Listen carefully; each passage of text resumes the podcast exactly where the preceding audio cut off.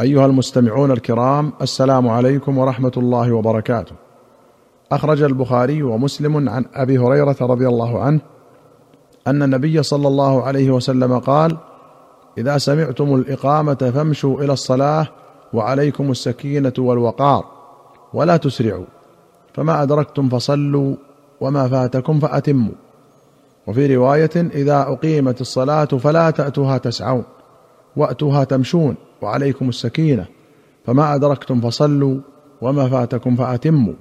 زاد مسلم فإن أحدكم إذا كان يعمد إلى الصلاة فهو في صلاة. وأخرج البخاري ومسلم عن أبي قتادة رضي الله عنه قال بينما نحن نصلي مع رسول الله صلى الله عليه وسلم إذ سمع جلبة رجال فلما صلى قال ما شأنكم؟ قالوا استعجلنا إلى الصلاة. قال فلا تفعلوا. إذا أتيتم الصلاة فعليكم السكينة. فما أدركتم فصلوا وما فاتكم فأتموا. وأخرج ابن أبي شيبة وأحمد وأبو داود والترمذي والنسائي وابن خزيمة وابن حبان والطبراني في الكبير والدار قطني والبيهقي في السنن بسند حسن عن يزيد بن الأسود السوائي رضي الله عنه قال شهدت مع رسول الله صلى الله عليه وسلم حجته.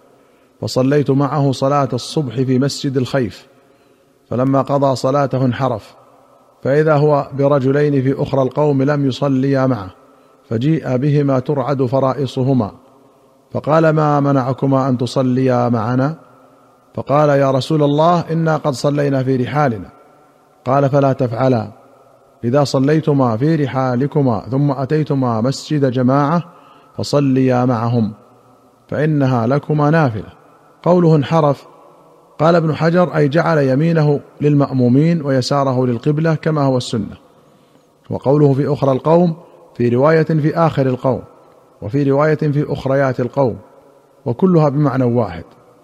وترعد فرائصه أي تضطرب بالبناء للمجهول والفريصة اللحمة التي بين جنب الدابة وكتفها وهي تتحرك وتضطرب عند الخوف. قال ابن الهمام الصارف للأمر من الوجوب جعلها نافلة. قال الخطابي فيه أن من صلى في رحله ثم صادف جماعة يصلون كان عليه أن يصلي معهم أية صلاة كانت وهو مذهب الشافعي وأحمد وإسحاق وبه قال الحسن والزهري.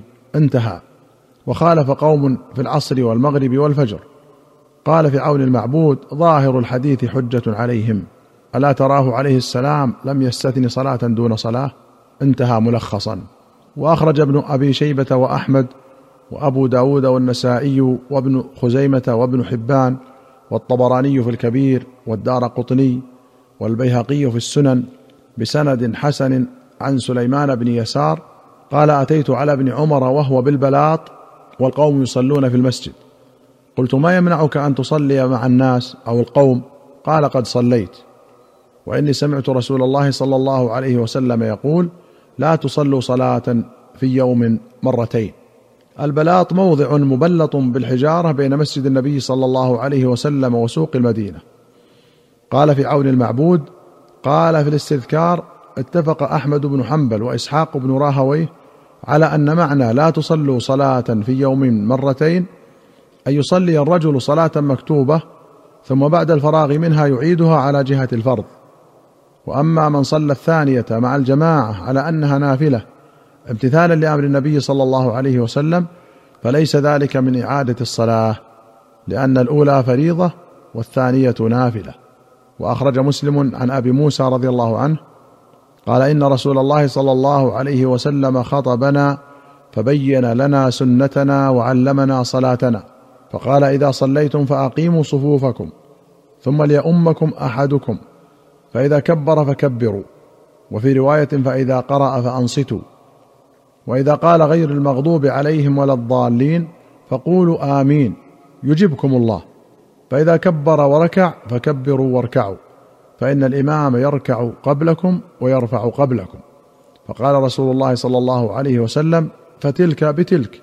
وإذا قال سمع الله لمن حمده فقولوا اللهم ربنا لك الحمد يسمع الله لكم. فإن الله تبارك وتعالى قال على لسان نبيه صلى الله عليه وسلم سمع الله لمن حمده. وإذا كبر وسجد فكبروا واسجدوا فإن الإمام يسجد قبلكم ويرفع قبلكم. فقال رسول الله صلى الله عليه وسلم فتلك بتلك. وإذا كان عند القعدة فليكن من أول قول أحدكم التحيات الطيبات الصلوات لله. السلام عليك أيها النبي ورحمة الله وبركاته. السلام علينا وعلى عباد الله الصالحين. أشهد أن لا إله إلا الله وأن محمدا عبده ورسوله. وأخرج مسلم عن عمران بن حسين رضي الله عنه أن النبي صلى الله عليه وسلم صلى الظهر فجعل رجل يقرأ خلفه بسبح اسم ربك الأعلى. فلما انصرف قال أيكم قرأ خلفي بسبح اسم ربك الأعلى؟ قال رجل أنا ولم أرد بها إلا الخير. قال قد علمت أن بعضكم خالجنيها وفي رواية صلاة الظهر أو العصر بالشك. قوله خالجنيها أي نازعنيها وفيه نهي المأموم عن الجهر بالقراءة خلف الإمام لأن النبي صلى الله عليه وسلم أنكر عليه ذلك.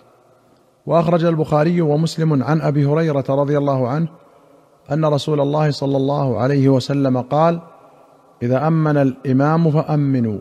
فإن من وافق تأمينه تأمين الملائكة غفر له ما تقدم من ذنبه. وفي رواية إذا قال الإمام غير المغضوب عليهم ولا الضالين فقولوا آمين.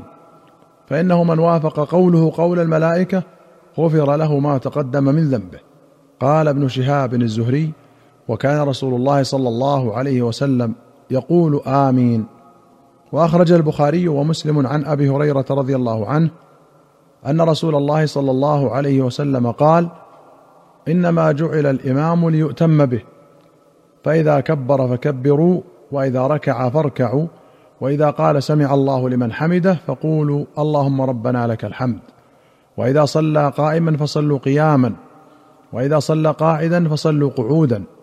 وفي رواية قال إنما جعل الإمام ليؤتم به فلا تختلفوا عليه فإذا ركع فاركعوا وإذا قال سمع الله لمن حمده فقولوا ربنا لك الحمد وإذا سجد فاسجدوا وإذا صلى جالسا فصلوا جلوسا أجمعون وأقيموا الصف في الصلاة فإن إقامة الصف من حسن الصلاة. ولمسلم قال كان رسول الله صلى الله عليه وسلم يعلمنا يقول لا تبادروا الإمام إذا كبر فكبروا وإذا قال ولا الضالين فقولوا آمين وإذا ركع فاركعوا. وإذا قال سمع الله لمن حمده فقولوا اللهم ربنا لك الحمد ولا ترفعوا قبله. وفي أخرى له قال إنما الإمام جنة فإذا صلى قاعدا فصلوا قعودا. وإذا قال سمع الله لمن حمده فقولوا اللهم ربنا لك الحمد. فإذا وافق قول أهل الأرض قول أهل السماء غفر له ما تقدم من ذنبه.